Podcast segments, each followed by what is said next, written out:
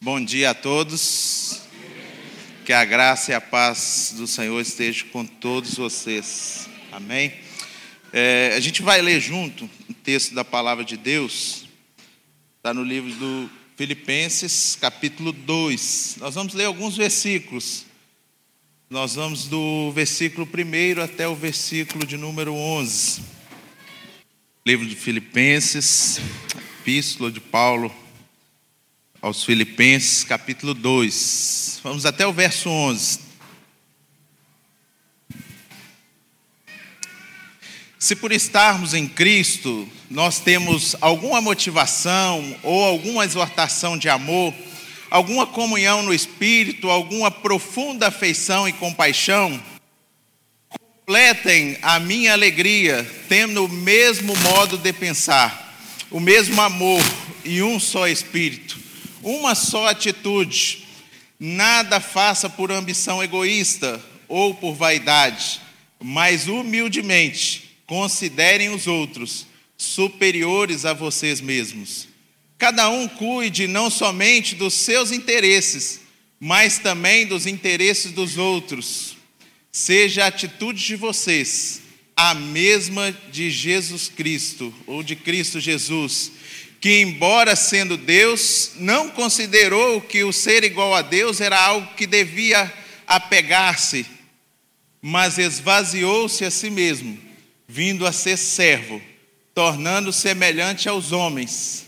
E sendo encontrado em forma humana, humilhou-se a si mesmo e foi obediente até a morte e morte de cruz. Por isso Deus o exaltou à mais alta posição e lhe deu o nome que está acima de todo nome, para que ao nome de Jesus se dobre todos os joelhos, nos céus, na terra e debaixo da terra, e toda língua confesse que Jesus Cristo é o Senhor, para a glória de Deus Pai.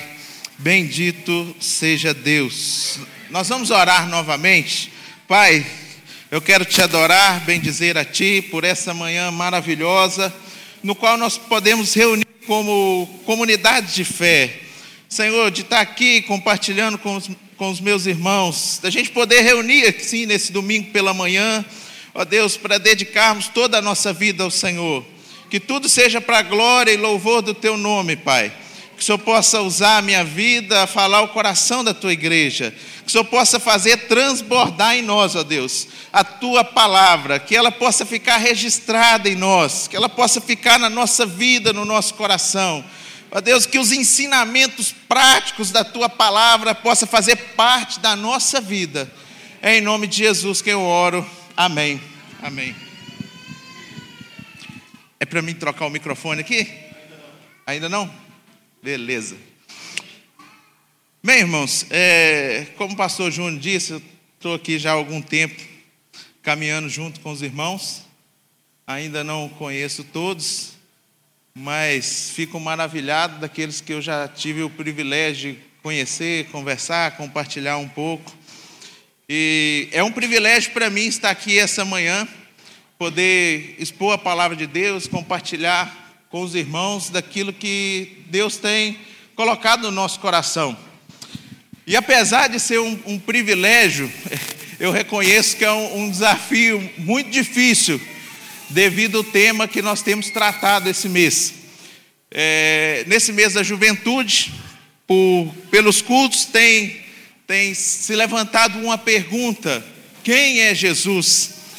Por isso que eu digo que é um, uma missão muito difícil, porque ao mesmo tempo que parece ser muito simples, e como nós temos dois mil anos de história de igreja e nós temos muitos relatos, e isso traz um pouco de facilidade para nós. Esse nome que é tão poderoso trouxe muitas discussões ao longo dos séculos de quem realmente ele era, de qual o propósito dele, quais os ensinamentos dele. Até o texto que nós lemos aqui, é, é, o pastor Júnior leu na oração, na leitura congregacional é, era um, um, um próprio questionamento durante o ministério de Jesus. Ele pergunta: Olha, quem diz os homens ser o filho do homem? Ou quem eles dizem que eu sou? E a resposta que os discípulos trouxeram era exatamente aquilo que eles tinham ouvido: olha, é algum profeta, ele pode ser João Batista, ele pode ser Elias, ele pode ser Jeremias, ele é um profeta qualquer. E aqueles homens, apesar de estar bem de perto com aquele que era o Deus de todas as coisas, o Filho de Deus, na pessoa de Deus, o Verbo de Deus encarnado, eles não conseguiram entender quem era Jesus. Mas eles pensavam que talvez era um, profeta usado por Deus, alguém que anunciava, que contava algumas parábolas difíceis e por algumas vezes falava o significado dessa parábola ou não.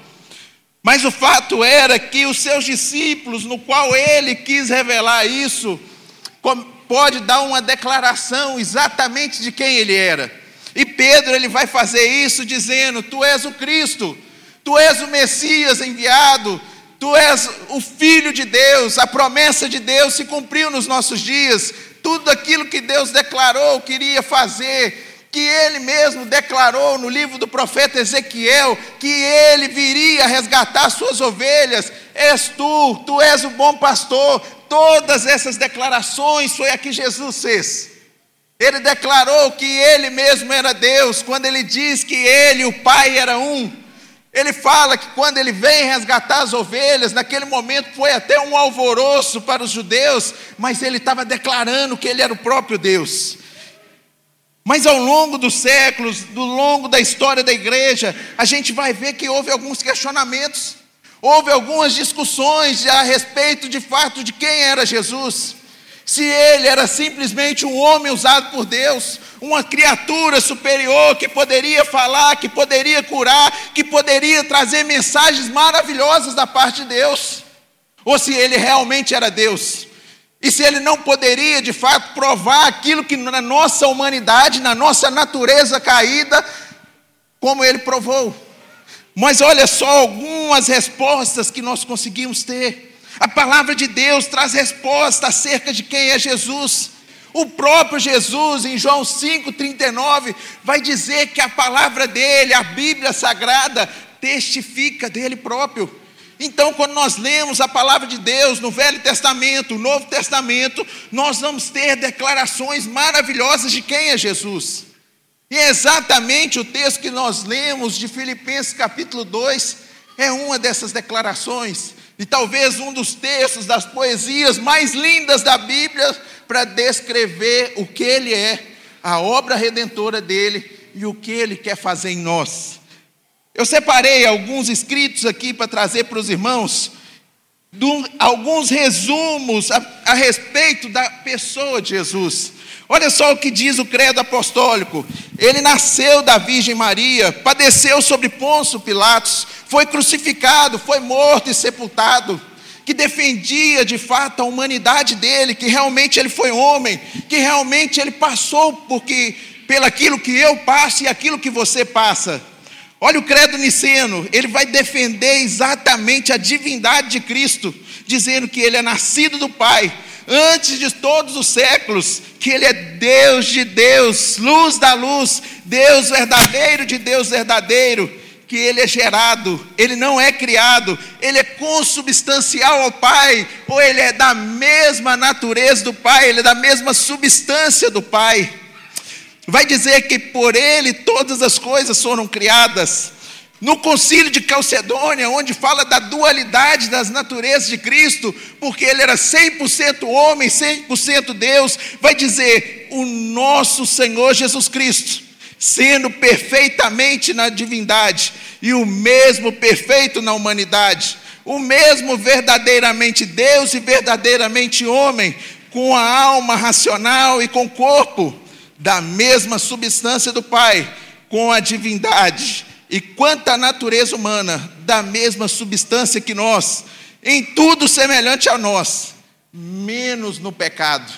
Então, alguns relatos, algumas, um, alguns resumos para tentar descrever quem é a pessoa dele, a pessoa de Cristo.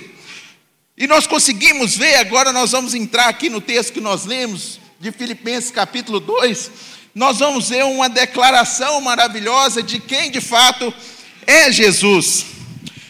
A igreja de Filipos, meus irmãos, era uma igreja que trabalhava.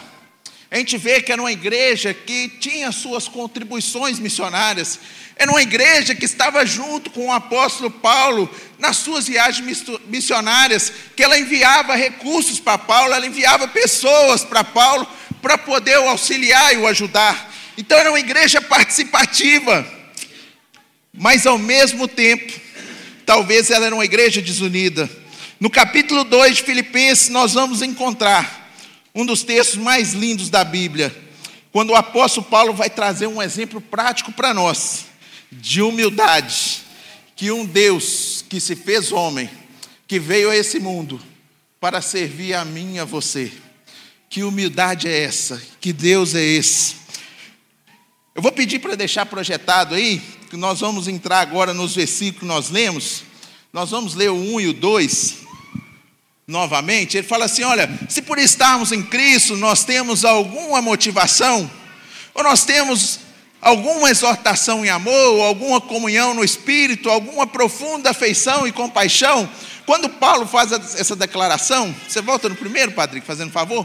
Quando ele fala assim: se por estarmos, talvez gere alguma dúvida, talvez algum porém, olha, a gente pode estar ou não.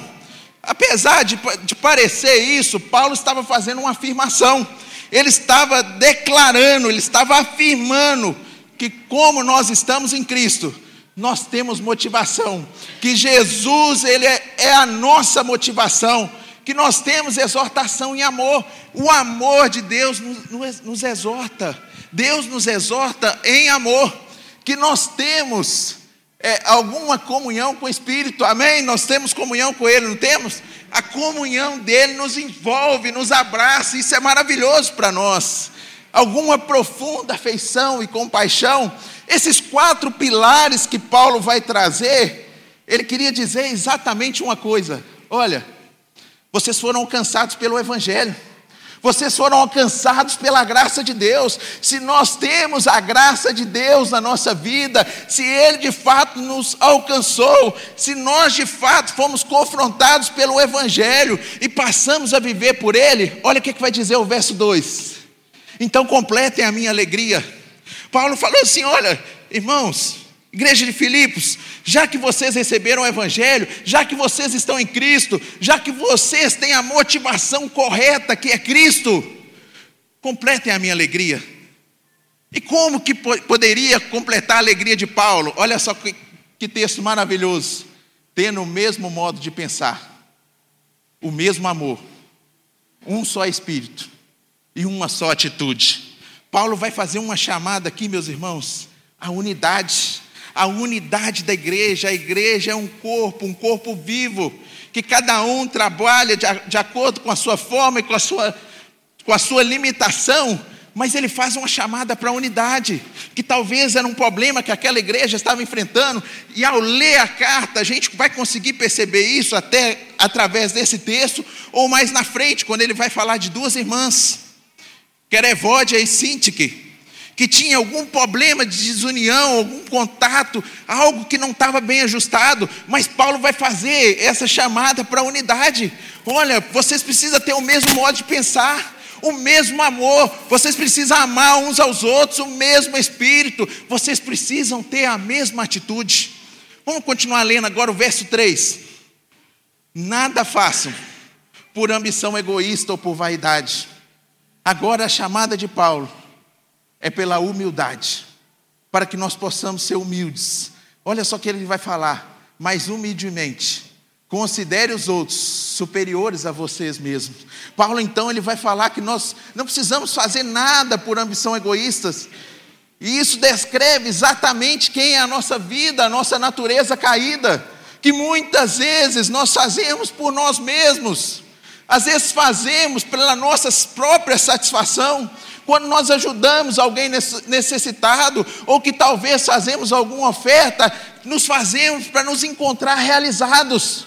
E às vezes esquecemos que o propósito não é esse, o propósito de Cristo, Ele colocou em nós, não era apenas para nossa realização, não era apenas para nós nos sentirmos bem, mas era para que humildemente nós considerássemos os outros melhores que as nós mesmos, para que nós considerássemos a necessidade dos outros superiores à nossa.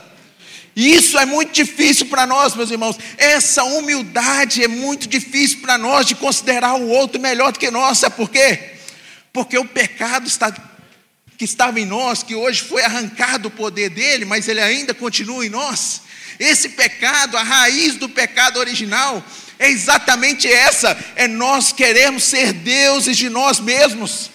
Deuses segundo as nossas necessidades, para fazer aquilo que preenche as nossas necessidades, e muitas vezes esquecemos dos outros, esquecemos daquele que está do nosso lado, às vezes achamos que nós somos melhor, que fazemos isso ou aquilo melhor, mas nós precisamos considerar o outro melhor do que nós. Olha só o que Paulo vai falar no próximo versículo. Cada um cuide, não somente dos seus interesses, mas também dos interesses dos outros. Isso é muito difícil, né, meus irmãos? Quando o nosso interesse, a nossa necessidade está muito aguçada.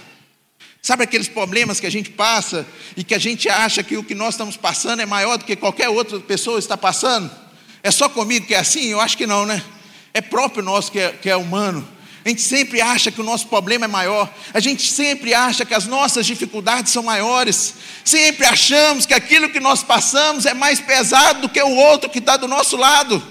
Isso é muito difícil para nós, porque, como eu disse, a raiz do pecado original que nos faz ser querer Deus de nós mesmos, nós não conseguimos, conseguimos compreender isso.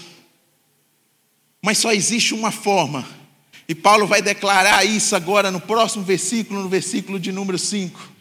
Sejam a atitude de vocês a mesma de Cristo Jesus.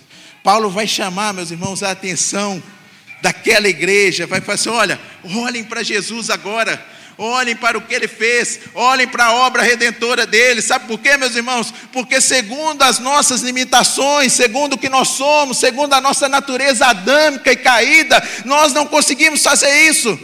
Mas quando nós olhamos para aquele que é Deus sobre todas as coisas, ele não se apegou a isso, mas veio como servo.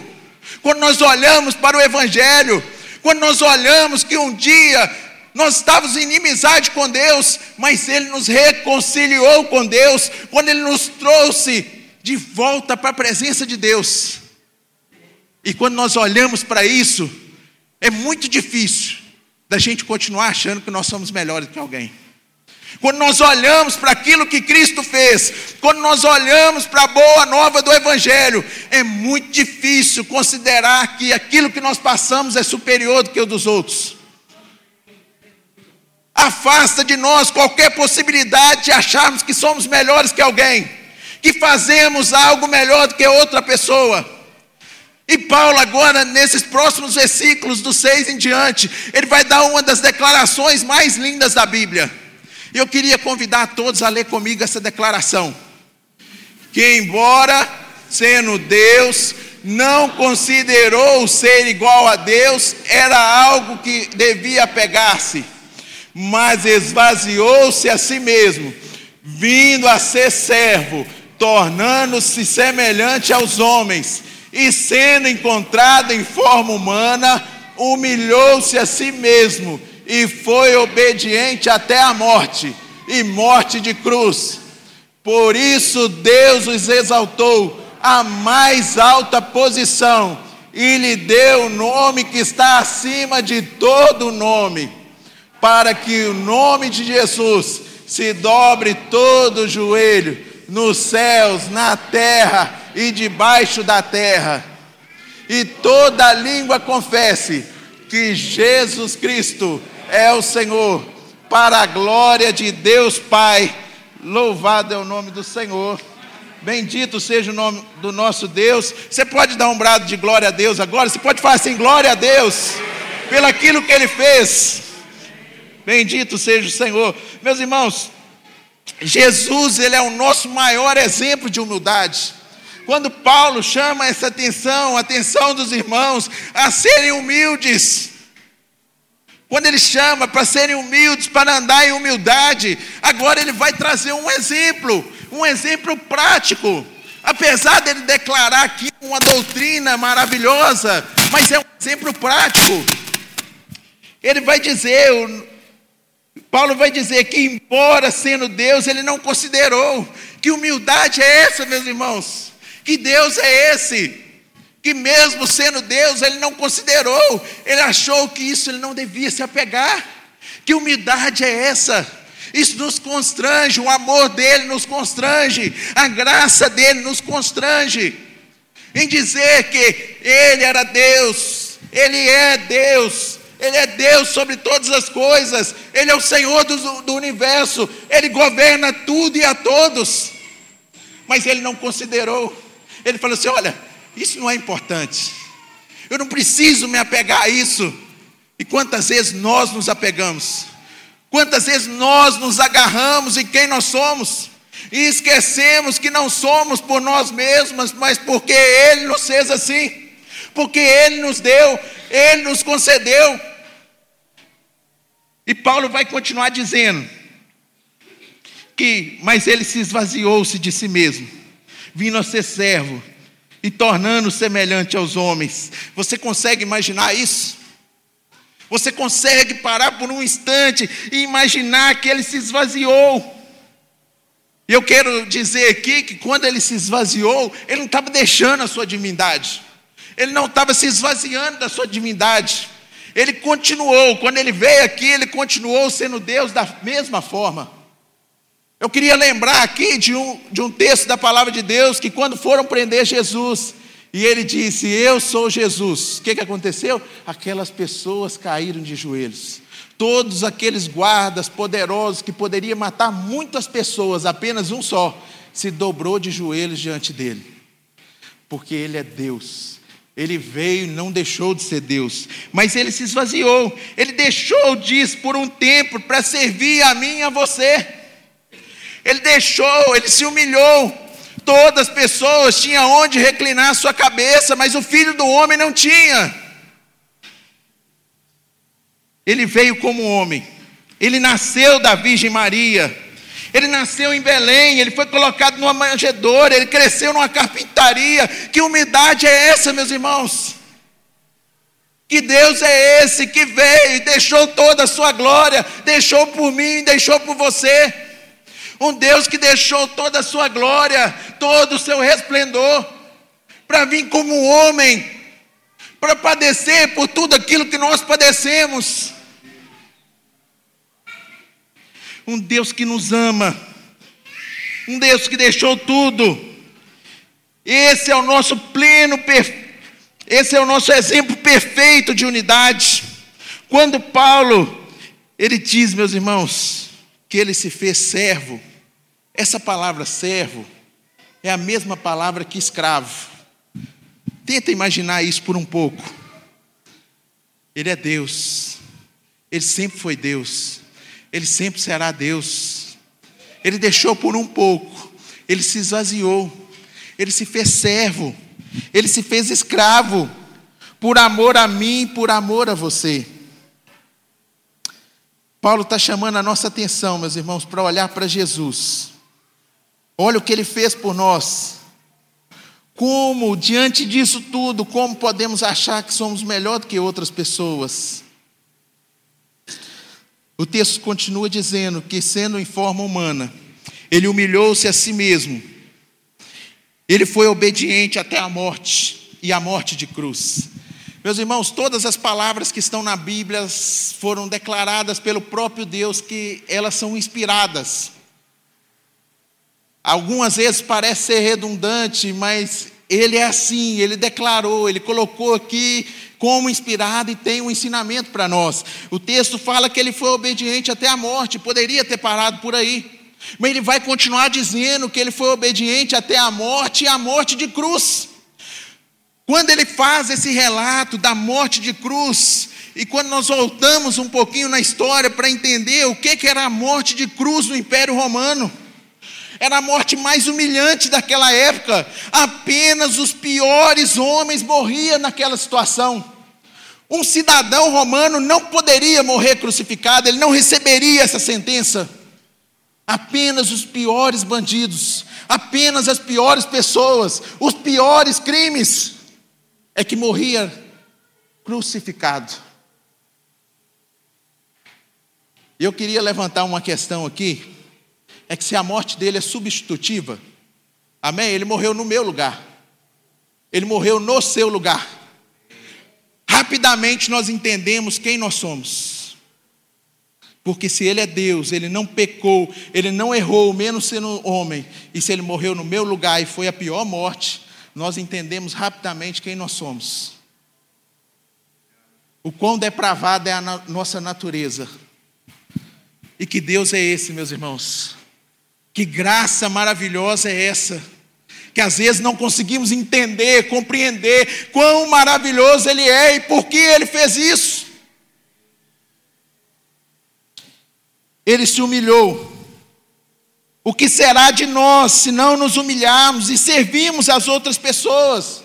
Meus irmãos, o nosso, a nossa salvação tem um propósito de nós servirmos ao nosso próximo, de nós servirmos na nossa comunidade de fé.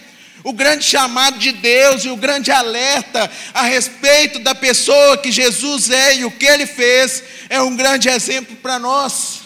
Quando ele diz que o filho do homem não veio para ser servido, mas para servir, isso é um exemplo para nós. Nós viemos para servir a nossa comunidade de fé, cada um com os dons que Deus concedeu. Nós precisamos servir em amor.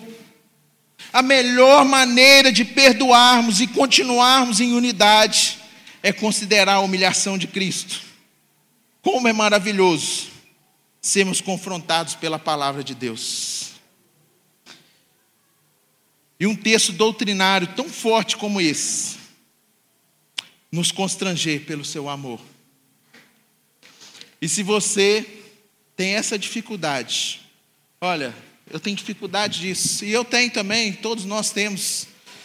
Às vezes nós queremos ser deuses de nós mesmos, achamos que somos mais importantes, que somos maiores, que temos mais, que possuímos mais, que podemos fazer mais coisas quando não podemos. Ore ao Senhor clame ao Senhor. No verso 13 desse mesmo capítulo, vai dizer que é Ele efetua em nós tanto querer quanto realizar. Fala assim, Deus, diante do Senhor está a minha vida, e às vezes eu quero ser Deus de mim mesmo. Às vezes eu quero tomar as minhas próprias decisões, eu quero satisfazer as minhas vontades, os meus desejos, as minhas necessidades, para depois pensar no outro.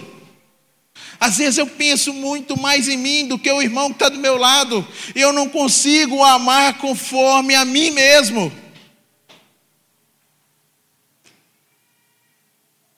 Você tem vivido uma vida de humildade? O que esse texto sobre a pessoa de Cristo falou ao seu coração? O que, que ele tem falado contigo? E a última frase que eu queria deixar é que a palavra de Deus penetre no seu coração e que ela venha gerar transformação. A palavra de Deus transforma, ela é eficaz, ela vai até a divisão da alma, do espírito. Ela conhece o profundo do nosso coração. As pessoas que estão do nosso lado às vezes não conhecem. Talvez a sua esposa, o seu esposo, o seu filho, a sua filha, o seu pai, a sua mãe não te conhece tão bem, mas Deus conhece. Ele sabe o que está aí profundo e o que está escondido que a palavra de Deus possa nos transformar, que ela possa nos fazer servos melhores, para que possamos servir a nossa comunidade de fé, para que possamos servir ao nosso Deus e que a obra maravilhosa, a obra de redenção dele, seja um pleno exemplo de quão humilde nós devemos ser, de como nós devemos declarar que Ele é Deus sobre todas as coisas Paulo encerra dizendo: Por isso Deus o exaltou. Apesar dele ter vindo como homem, dele ter sido que ele mesmo se humilhou, Deus o exaltou à mais alta posição. E ele tem um nome que está acima de todo nome, para que ao nome de Jesus se dobre todo o joelho, nos céus, na terra, debaixo da terra, e toda língua confesse que Jesus Cristo é o Senhor, para a glória de Deus. Até o próprio Cristo, até o Filho, ele entendeu que tudo era para a glória do Pai. Que nós possamos viver uma vida para a glória de Deus, uma vida de humildade, de dedicação, de servir aos nossos irmãos e que façamos tudo com um propósito. Não, eu vou servir na igreja porque eu me sinto realizado. Não faça isso. Faça para a glória dele, porque ele merece toda a glória, toda a honra e todo o louvor. Apesar dele ter sido se humilhado, por causa disso, Paulo encerra, por causa disso, ele estava concluindo. Então, porque ele se humilhou, ele foi exaltado. O caminho da exaltação é o caminho da humilhação. Que nós possamos sempre se humilhar diante de Deus, não com o propósito, ah, eu vou me humilhar, então Deus vai me exaltar. Não faça isso, por favor. Mas viva para a glória de Deus. Bendito seja o nome do Senhor. Amém?